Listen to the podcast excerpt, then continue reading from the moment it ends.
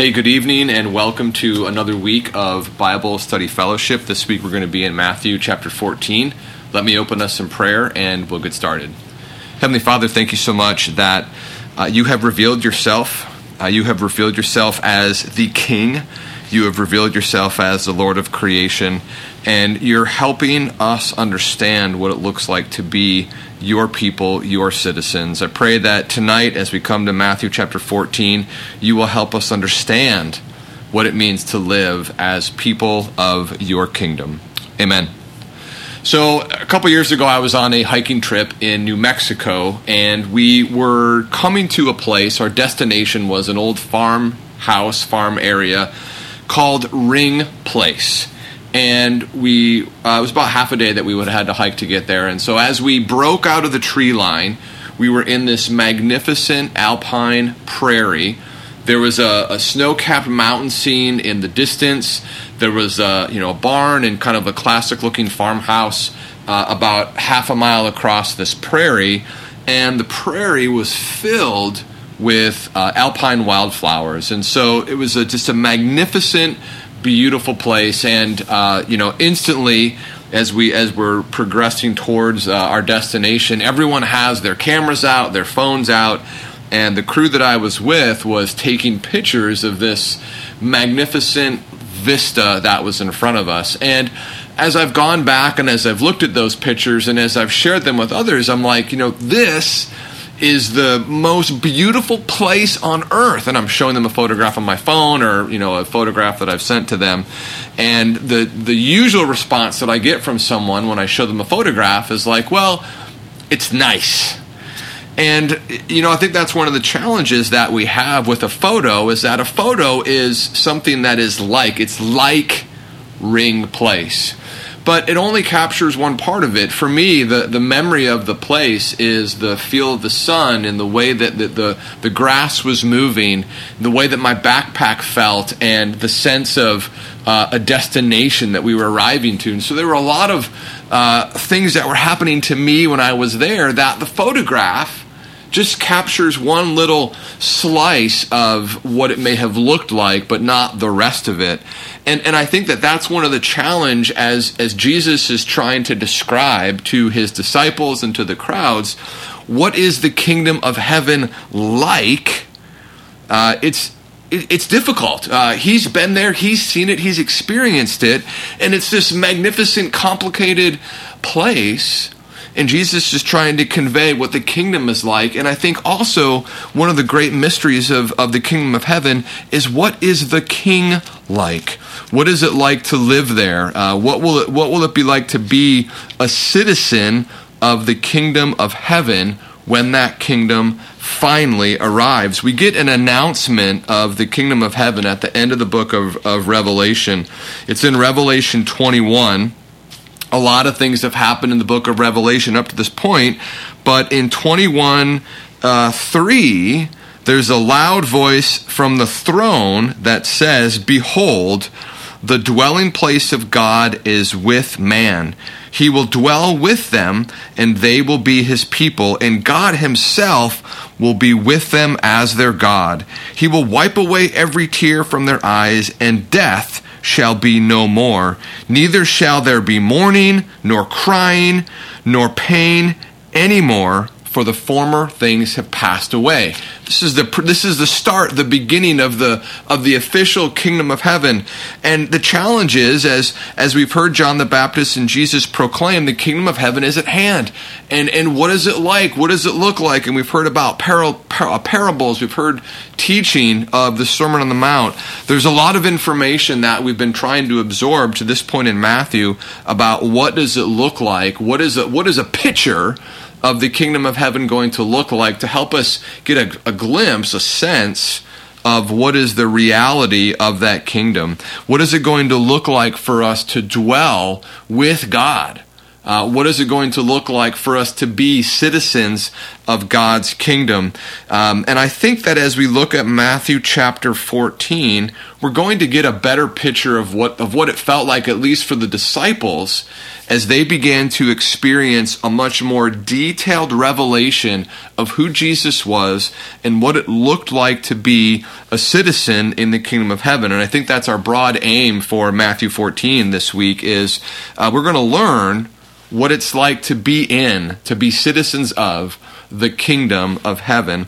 We're going to look at Matthew 14 in four different parts. First of all, we're going to look at 14, 1 through 12, uh, the information about John the Baptist, that this is a kingdom that's worth dying for.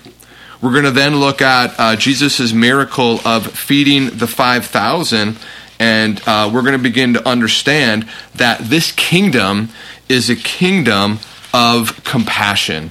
And then we're going to finally look at Jesus' miracle of walking on the water and understand that the kingdom of heaven is going to be ruled by the one who is master of all creation. So, three different things we're going to look at tonight. We have a lot to cover. Let's go ahead and get started.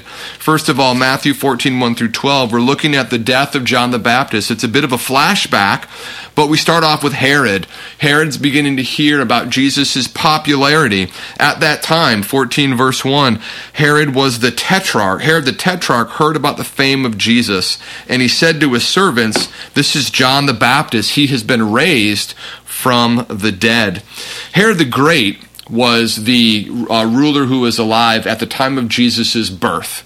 And so the, the one who sent the people into Bethlehem, that was Herod the Great. His kingdom was split into three parts. It was given to his three sons. One of them was known as Herod Antipas, one of them was known as Herod the Tetrarch, and the other son was known as Philip. And if we think about uh, this Herod, Herod the Tetrarch, if we think about the nature of his kingdom, uh, what does his kingdom look like? Well, as we look at the passage, his kingdom is one that is characterized by fear. Uh, it, he was afraid. Herod lived as one who was afraid. He was afraid of John the Baptist. He was afraid of Jesus. He was afraid of Herodias, his wife. He was afraid of the people whom he ruled. He was afraid of embarrassment, perhaps at the hand of people in his court.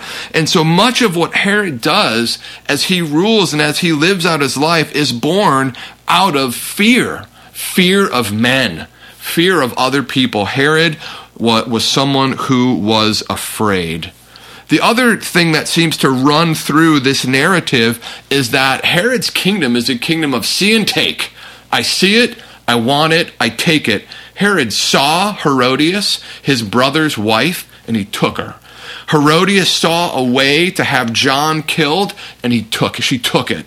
And so this is a kingdom of, of self-seeking, but it's also a kingdom that is ruled by fear. And in contrast, if we look at John as a as as a citizen of the heavenly kingdom, John had a very different motivation. Uh, first of all, John had a rebuke of Herod for taking Herodias, his brother Philip's wife, and that rebuke was based upon the truth of God's law. Uh, John wasn't John wasn't self motivated. Uh, John wasn't thinking that this would benefit himself by breaking apart this marriage or by rebuking it. Uh, John was instead speaking the truth of God's law. John lived a life that was largely without fear. John was not afraid of what Herod would do to him because John stood on the side of God's law. Uh, he wasn't worried about the opinion that the that Herodias or that the court that Herod's court would have towards him. John knew that there was a higher ruler, a higher power, namely God Himself, and John was looking forward to the city a city, the city, whose foundations, whose designer, and whose builder is God. Uh, John was willing to stand on God's law because he had faith of things that he saw even far off, even to him. He died in faith, having not received the things promised, but having seen them and greeted them from, from afar, acknowledging that he was a stranger and an exile on this earth. John had a desire for a better kingdom than Herod's, a better ruler than Herod, a heavenly one who would be ruled by God himself. And, and John kept his focus on that, uh, even as he was imprisoned, even as his life was in danger. Uh, John kept his focus on the kingdom that was yet invisible, but would be coming very real, uh, certainly by the time we get to the end of the book of Revelation. Uh, we can see ultimately, we know that John was put to death. We can see that the reasons that, that, that happened were manipulation, self service, self seeking. Herodias wanted John killed, and she found a way to see it and take it. Ultimately, Herod gave in.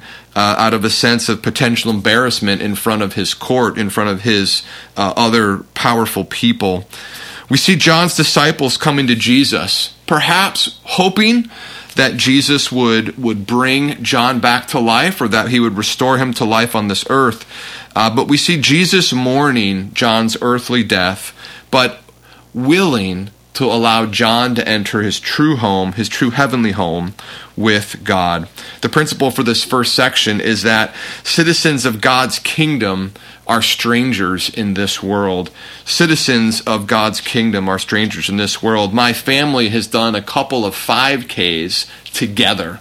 And one of the things that you get a lot of times in all the 5Ks that I've done, which is not very many, is you get a shirt uh, and so we as a family have all these shirts that, that look identical but are sized differently. So one morning I get up and I grab my Grand Rapids Turkey Trot shirt and I, I, head out to work and I have it on. And you know during the day I'm noticing like you know man my my overhead movement just really restricted. And I have this subtle but yet generalized sense of of just being squeezed. And so I'm, I'm obviously I'm not wearing my Grand Rapids Turkey Trot shirt. I'm wearing somebody else's that's smaller and uh, when you wear a, a, shirt that's two sizes small, you know, it doesn't quite feel right.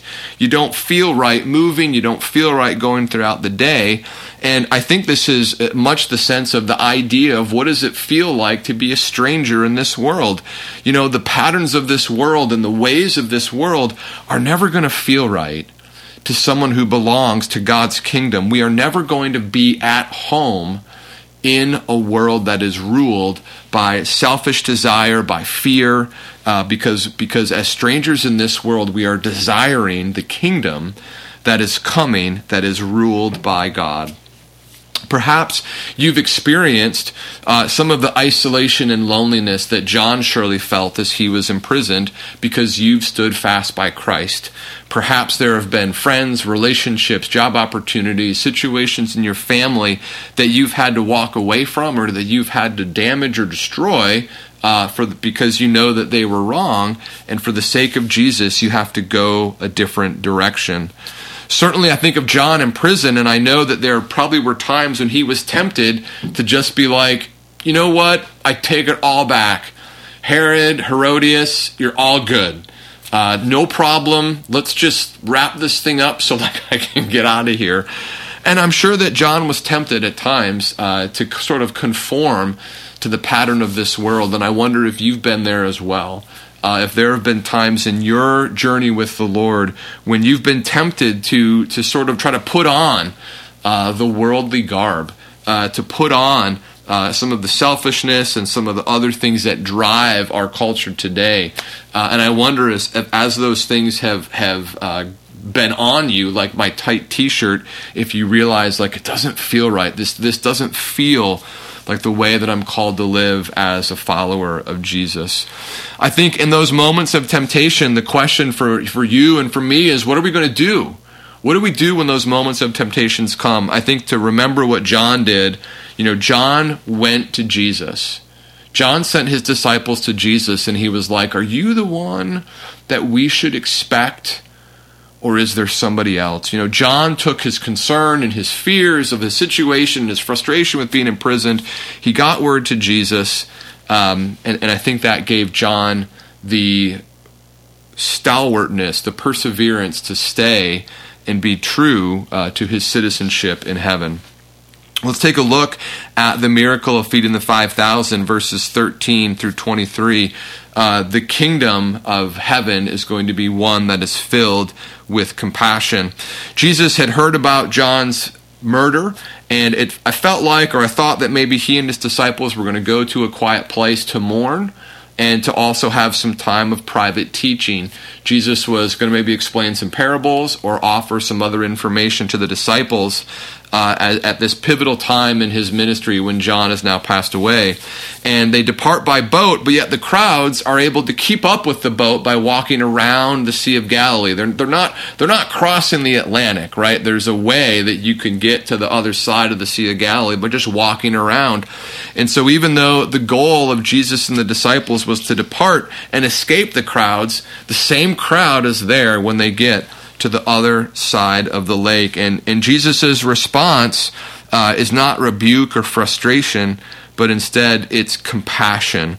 Uh, we can see that he had compassion on them, verse 14, and healed their sick. Now, the disciples began to be ready for this alone time with Jesus, for the time for parables to be explained, and they asked for the crowd to be sent away. You know, it's getting late, it's time for dinner, we don't have a whole lot of food with us.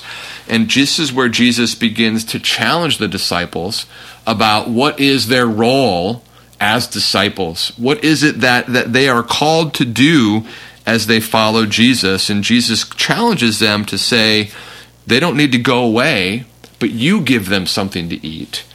And so the disciples take stock of what they have, and not only do they not have enough food for the crowd, five loaves and two fish, they didn't have enough food for 13 guys, right? 12 disciples and Jesus. They don't have enough food for themselves.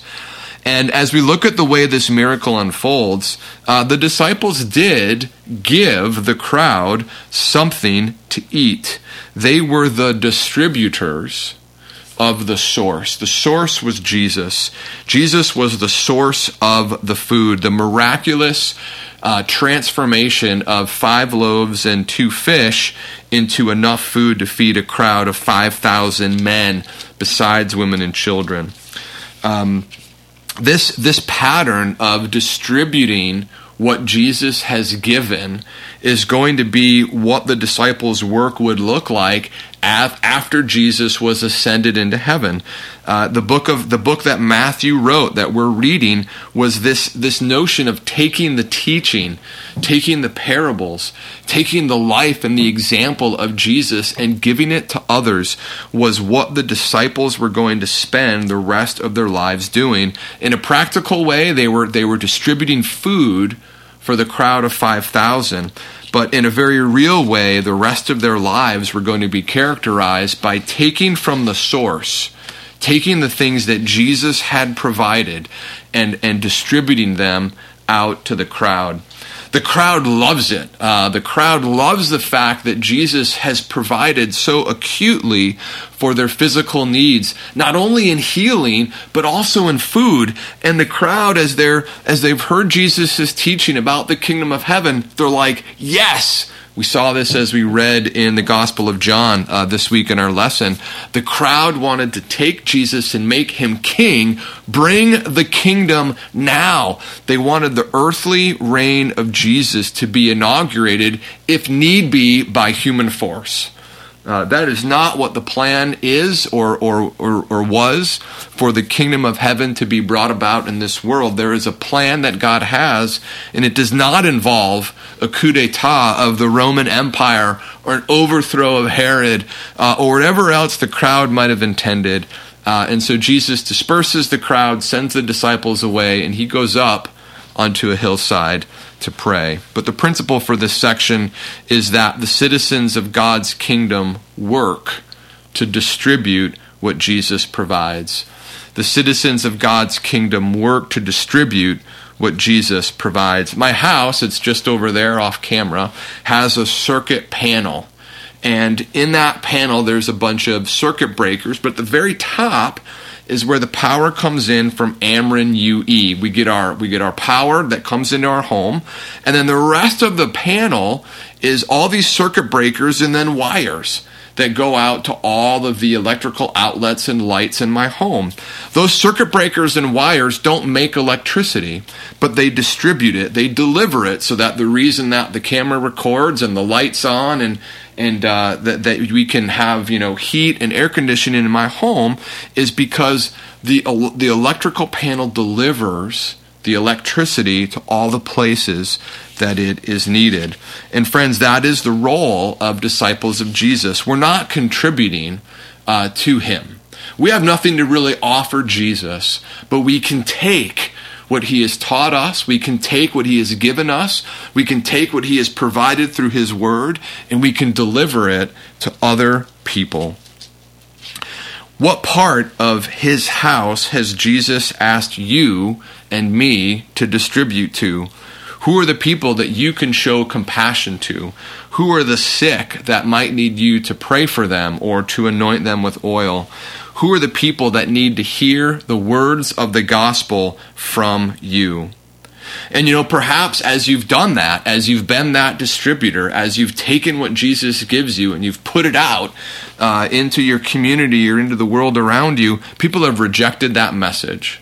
People have said, I'm not interested. And, and maybe not only have they said, I'm not interested, but perhaps there's been hostility directed back to you. And you know, sometimes when, when that's happened to me, and maybe you've had this happen as well, like when, when, when people push back, you know what I want to do? I want to pop my circuit breaker off. I just want to be done.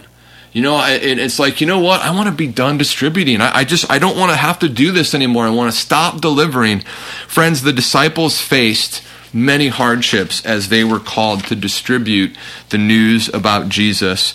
And what we need to remind ourselves of is in, in face of human resistance and rejection, our job is to continue to deliver uh, this, from the source, to continue to deliver what Jesus has provided to those around us, to those that are near us. So, as we move into the third section, uh, the miracle of Jesus walking on the water in verses 24 through 36 in Matthew, uh, we're going to be thinking about a kingdom that is ruled by God Himself. So, most of the night so far, Jesus has been spending in prayer with God. Uh, after he had dismissed the crowds, verse 23, he went up on the mountain to pray. When evening came, he was alone. And so Jesus has been praying. He spent most of the night in prayer with, uh, with the Lord. Uh, the disciples, meanwhile, verse 24, the boat was a long way from land, beaten by the waves. The wind was against them. And in the fourth watch of the night, Jesus walks out on water to the boat. So the fourth watch of the night was the last watch of the Roman night. It's like military time, right? Like if you were to say, like, you know, it's 0200, like we kind of have this military time thing that we do here. Uh, the fourth watch was a military phrase. It would have been the, the last watch from 3 a.m. to 6 a.m. So that then it begins the, the day watches. The more the day is begun at 6 a.m. And the disciples had been trying to get across this five mile lake for the last nine hours, and the wind and the waves were winning. Their strength was probably failing, uh, and and they were concerned that you know nature and the storm we're, we're going to take not only their boat, but possibly their lives. And, and, keep in mind where the disciples had just been. They had just been witnesses to this great miracle of Jesus uh, being able to produce something, you know, bread and fish, essentially out of nothing. Even though he had five loaves and two fish, uh, Jesus was able to miraculously increase that.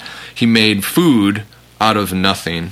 And now we see Jesus walking on the surface of the water out to the disciples. And you know, friends, I have no idea what this would look like. We have no framework to understand this miracle. Uh, it's truly miraculous. It's supernatural. Uh, you know, I've no, you know, where there were there uphills and downhills as Jesus was walking because he was going up and down the waves. You know, do your feet get wet when you walk on the water? I, you know, we just have no basis to even know what this was like. But Jesus came out, and the disciples didn't know what to do with this either. They had a variety of responses. They thought it was a ghost. They were terrified. They didn't know what to do. Um, and then Jesus speaks to them, and these words are, are, are truly uh, unique and, and interesting as it reveals the reality of who Jesus is. He says to the disciples, Take heart, it is I. Uh, perhaps a better translation of that would be uh, rather than it is I, I am. Uh, this was the name that God used to identify himself originally to Moses from the burning bush. Uh, you know, when when Moses says, "How are the how am I supposed to tell you or tell the Israelites like who you are?" Jesus says, "Tell them I am has sent you." And that's the in Hebrew we would think of that name as being Yahweh. Uh, but it is the covenantal name of God. Jesus is identifying himself as the one who created the wind and the waves and the water. Uh, and and Peter responds with uh, great boldness, or you know, as he sees the Lord, he says, "Lord, if it's really you, command me to come out." And Peter is able to walk out. We don't know how many steps he took or how far he went, but uh, Peter is able to walk on the water towards the Lord, not because of Peter. There wasn't something about Peter that he was able to suddenly, like, he'd been trying to walk on water his whole life, and now tonight he nailed it. And it, wasn't anything like that, uh, but it was because of Christ in Peter.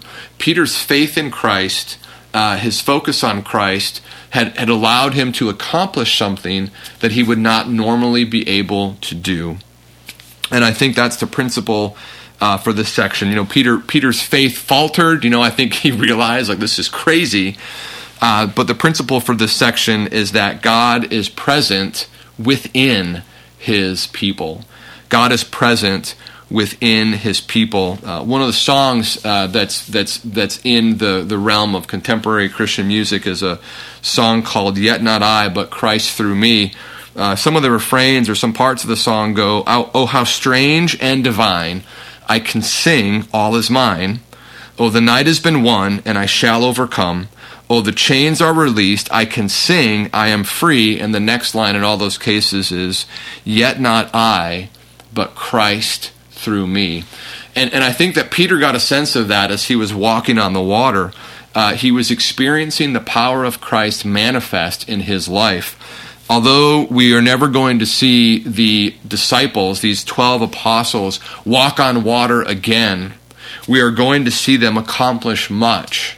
And we do not want to attribute it to their own gifts, abilities, uh, or, or, or talents, but instead we know that the power of the Holy Spirit was working through these men and they were accomplishing great things, yet not I but Christ through me. So, the question uh, as we come to the close tonight is what is Jesus working to accomplish in you? What are some of the ways that the Lord of the universe has been working on you, convicting you of sin, giving you more understanding of what his kingdom is like, helping you understand that he is a loving father who desires good for you? What are some ways that you've seen the Lord working in you? Another question to think about is what is Jesus working to accomplish through you? What are the ways that, that he wants to, to, to, to work through you out into the world that you're a part of, uh, into your neighborhood, into your families, uh, into your friends?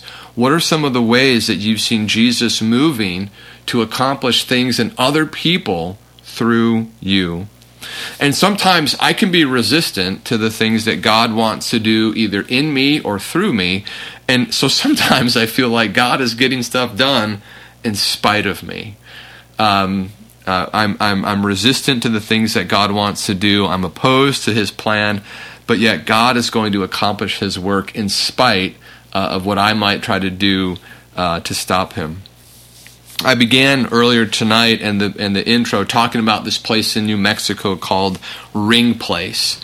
And one of the things that I've done, you know, within my family members who haven't been to Ring Place, as we've as we've been somewhere that's majestic or beautiful, you know, I, I try to come up with uh, additional similes. Right, we're looking out at some place that's beautiful and majestic, and I'm like, you know, this is like Ring Place uh, this this vista or the beauty or the wind or something is like ring place. So I'm always trying to help them. You know, like I, the the photo by itself on my phone doesn't always work, and so I'm like, okay, this is a little bit like it, or or this is a little bit like it, or you know, the way that that this feels or that this smells, or imagine this while like I, I'm trying to come up with other metaphors, other other ways to give them more information to understand this beautiful place that I've been to. And I think that's one of the things that we want to allow God's Word to do to us as we study it is that God's Word is, is trying to help us with all these different examples, all these different pictures of what is the kingdom of heaven like. Are we willing to keep listening to God to better understand what His kingdom and His rule will look like in our lives? Let's pray. Father, thank you for the promise of uh, the kingdom of heaven. Lord, thank you that uh, there isn't a cost to us. Uh, there isn't something that we need to do, but you offer it freely uh, through belief in your Son. Lord, thank you for the high price that Jesus paid to open the gates of heaven to us. And Lord, I pray uh, that we'd be willing to listen to you and to accept uh, your kingdom and your rule in our lives. Pray all this in Jesus' name. Amen. Thanks, everybody. Have a great week.